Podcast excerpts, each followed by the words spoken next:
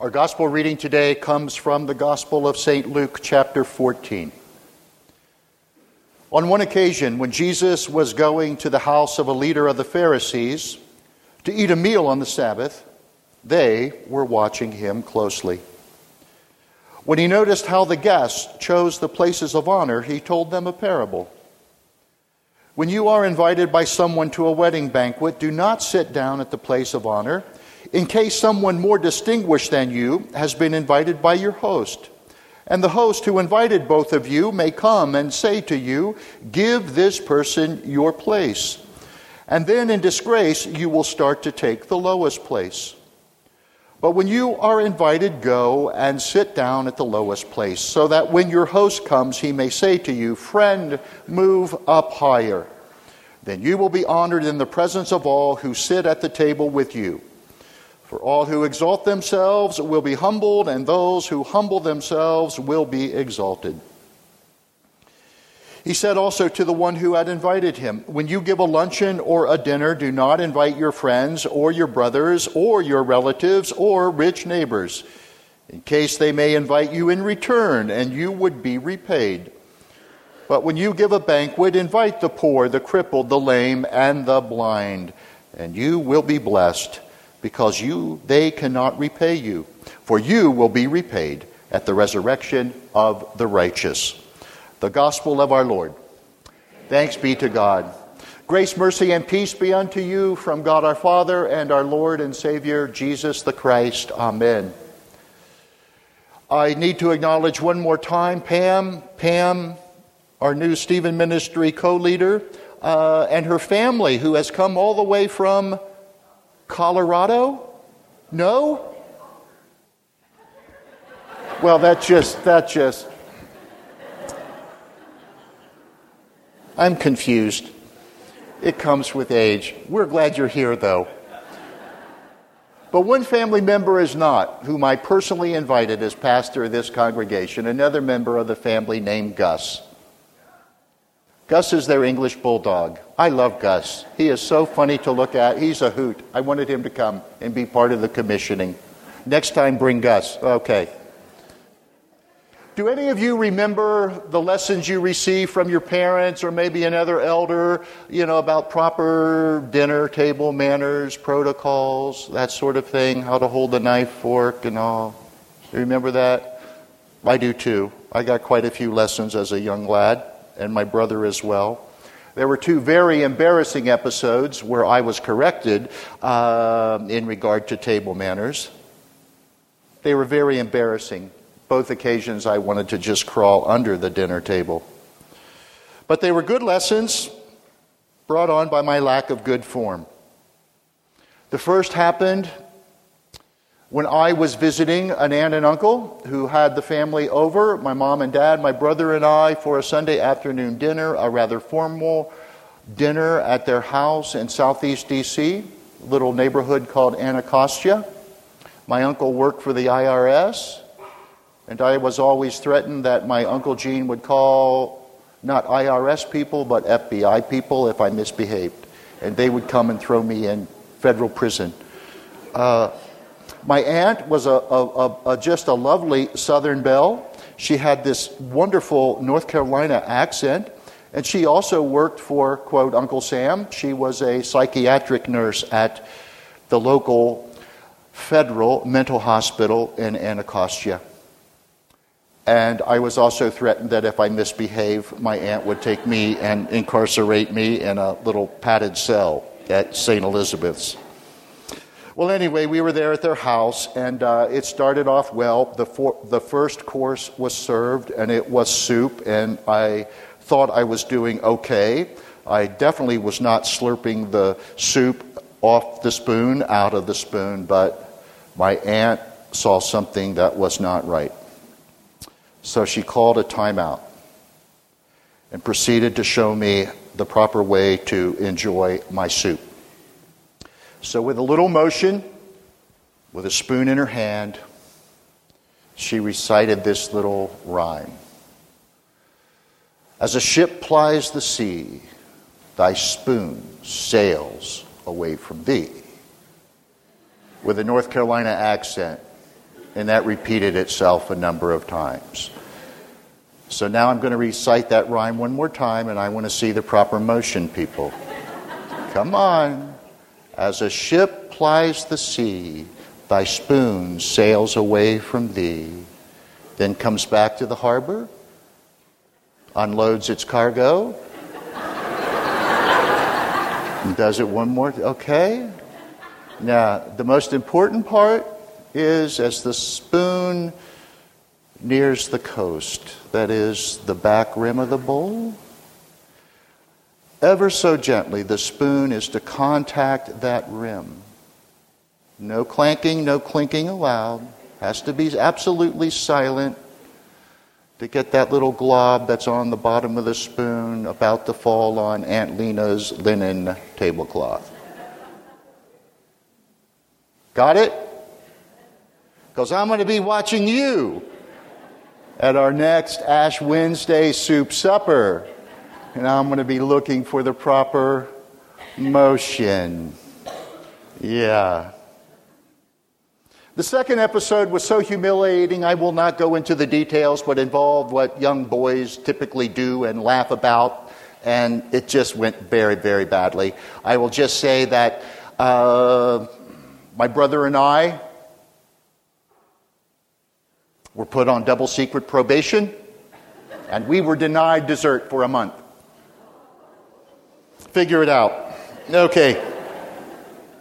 If you were in worship a few weeks ago, you heard me say that many of these lessons, readings, stories, parables, sayings by Jesus in Luke chapters 12 through 19 are a kind of commentary, commentary by Jesus on current events, especially those events transpiring in the little Roman province of Judea Events that were leading the Jewish people closer and closer and closer to bloodshed and war with Rome.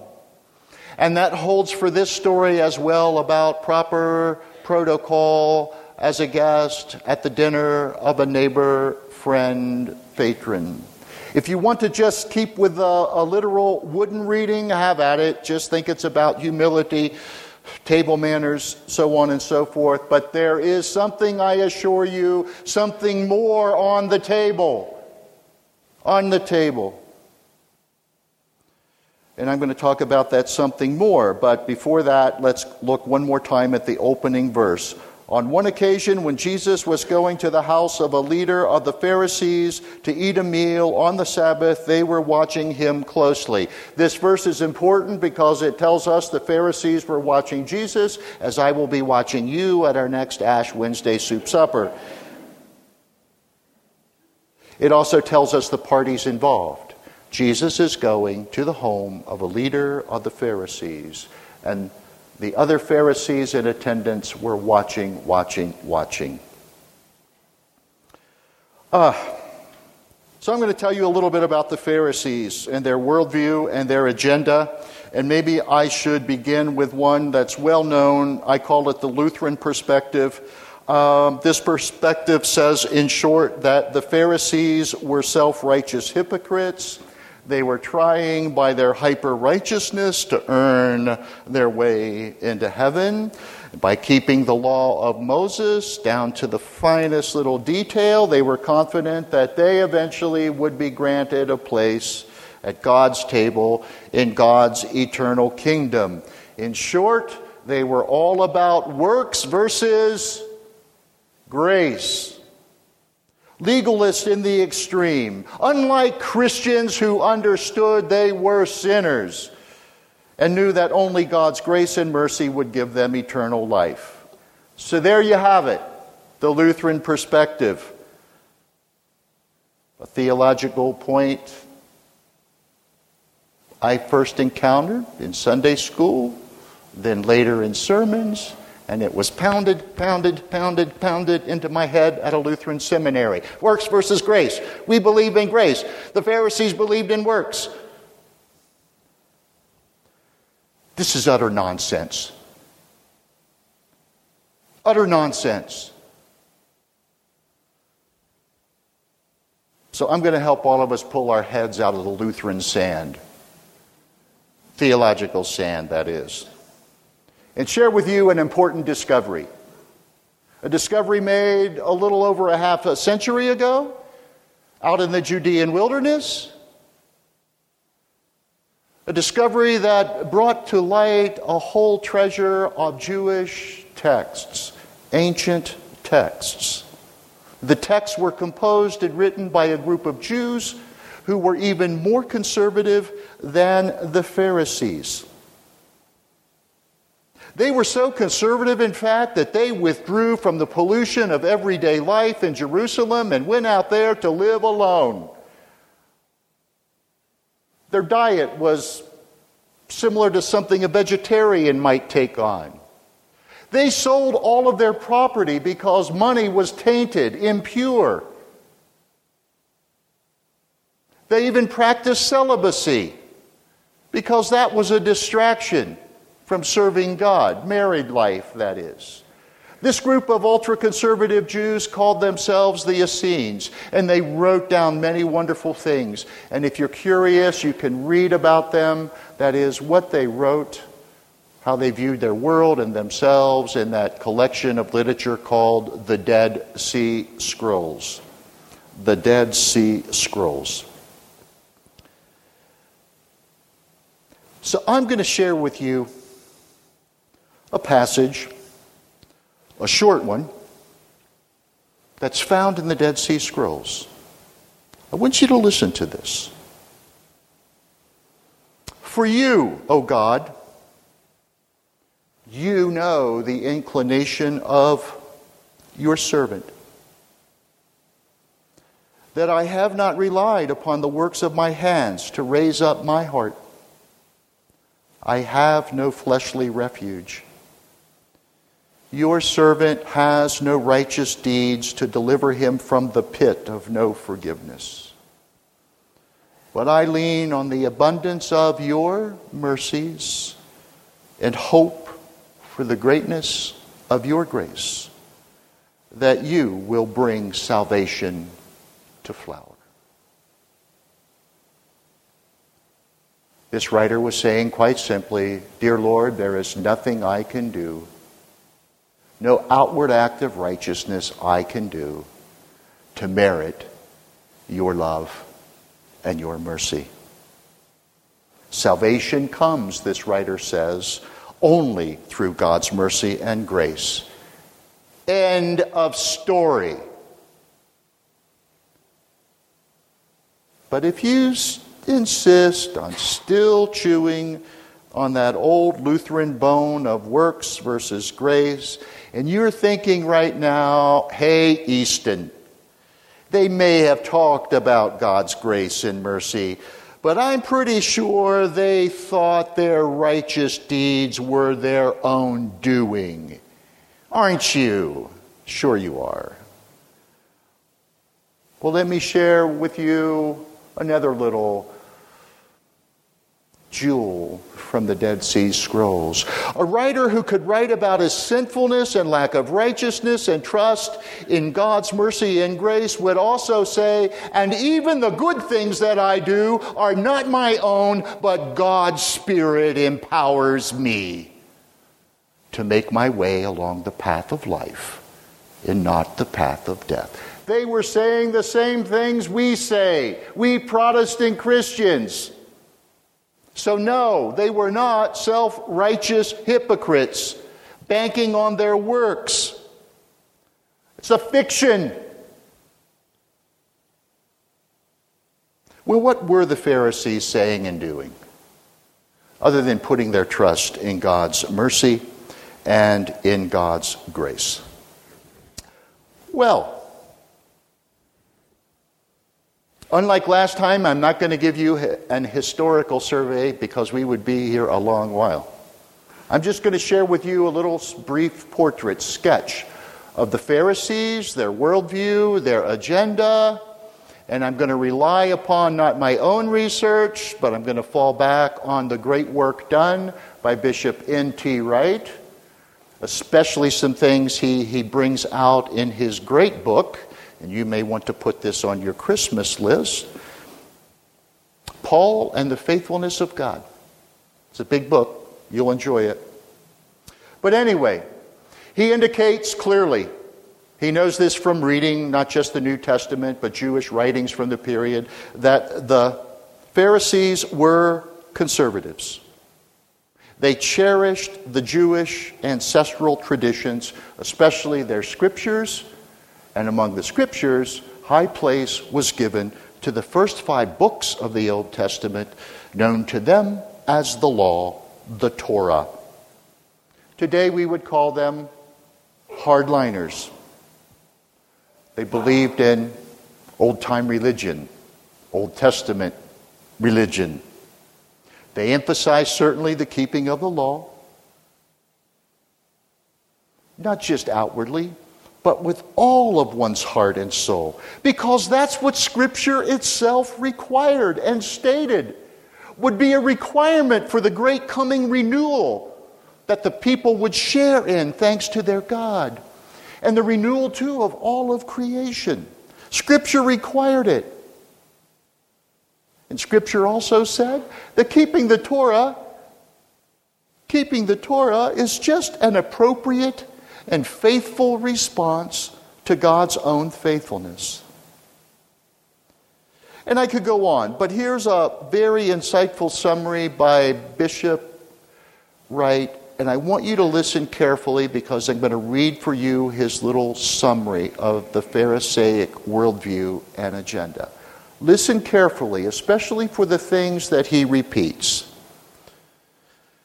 The Pharisaic worldview was about the whole business of being human, of being Jewish human, of living in a Jewish community, of living in a threatened Jewish community, of living with wisdom, integrity, and hope in a threatened Jewish community, of living with zeal for Torah and covenant, and above all, Israel's faithful God within a threatened Jewish community. Did you hear the repetition? They're pursuing Torah because they feel threatened, in a threatened Jewish community, in a threatened Jewish community, in a threatened Jewish community. These Pharisees saw all around them that their way of life was being destroyed due mostly to outsiders, but even within there was a corruption and people were giving up that good old, old way of life. They felt threatened. They felt they were losing their identity as the people of God. The Jewish people were turning to other things in other aspects of living that were quite enticing. So this made the Pharisees quite nervous. Well, what do you do when you feel threatened by an enemy out there? Well, you make sure that God knows you're not one of the enemies of his people. Bishop Wright points this out this little move, it's more psychological than it is theological, I call the Okie from Muskogee syndrome. Do you remember that song? We don't smoke marijuana in Muskogee. We don't take trips on LSD. We don't burn no draft cards down on Main Street. We like living right and being free. I'm proud to be an Okie from Muskogee, a place where even squares can have a ball. We still wave Old Glory down at the courthouse, and White Lightning's still the biggest thrill of all. And on and on it goes. Take note of this, some of you. Leather boots Leather boots are still in style for manly footwear. Beads and Roman sandals won't be seen. Football's still the roughest thing on campus, and kids here still respect the college dean. When you feel threatened, what do you do? You make sure you haven't mixed up your allegiance and cross over to what threatens you. So you wave Old Glory, you don't wear your hair long. The Pharisees were all about maintaining a proper Jewish identity theologically, ethnically, culturally, in the face of a severe threat. This has happened over and over again in human history. And then once you are sure that you are not one of the enemy, then you move to the next step where you are, become absolutely confident that your enemies, those that threaten you, are also God's enemies.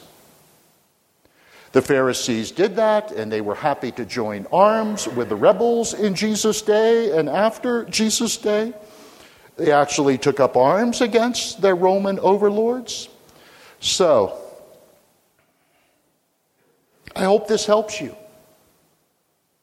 It's easy for any of us to become a Pharisee. Forget the works righteous stuff. We're talking about a worldview a worldview in a day and a time when we feel pressured and threatened. Well, the Pharisees were confident that God was going to come to their aid and, and destroy everyone and everything that wasn't from Muskogee, Oklahoma. God would come and wipe away every pork eating Gentile, every impure Gentile, every sex crazed Gentile, every greedy Gentile, because that's what Gentiles were. And God would just do away with them. Now, here's the most important point of this sermon. And no, it's not the spoon dealy. Okay? You can forget about that.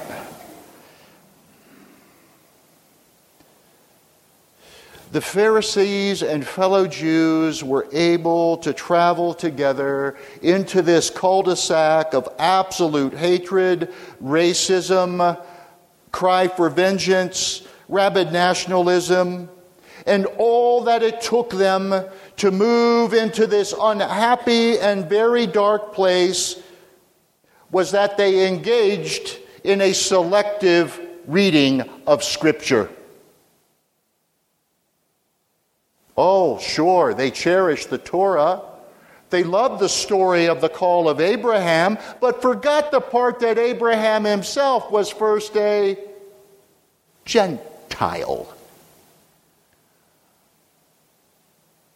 They love the story of Joseph, wiser than the Egyptians. They love the story of God delivering the Israelites from slavery in Egypt. They love stories of being given the law at Sinai and wandering with God through the wilderness. They love the stories of conquest when God brought them home to the promised land and they took it. They love the story of David and his exploits, especially as he destroyed the lousy, rotten Philistines. They loved all of this stuff. But they left out too much of the other stuff.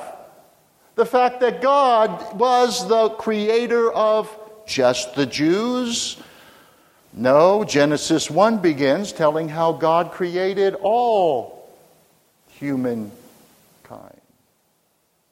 They forgot the little notice in the story about Abraham that Abraham was going to be blessed, not just so the Jews could enjoy a wonderful life, but that through Abraham, the nations and Gentiles too could be blessed. They forgot about the part that Israel, part of her vocation, was to be a light and a beacon to the nations, to bring them home, to call them home to God, where they could come to love and serve God, as well as the Jews, they neglected all of this other stuff. So, dear people, in this day and age when we feel that we are so threatened, go home to scriptures, but read all of it, all of it, all of it. Not your favorite parts, not the part about Jesus loving you, or a letter or two from Paul, or those wonderful Easter stories, or the book of Revelation. Read the whole thing. Because it's only by reading the whole thing that we can discover, discover how amazing God's righteousness is. Jesus said, Seek ye first the kingdom of God and his righteousness, not yours, his. It's amazing. And you can read all about it. And it can make your heart glad. And it can change you as you discover the depth and the breadth of this amazing divine love, not just for a special people, but for all people.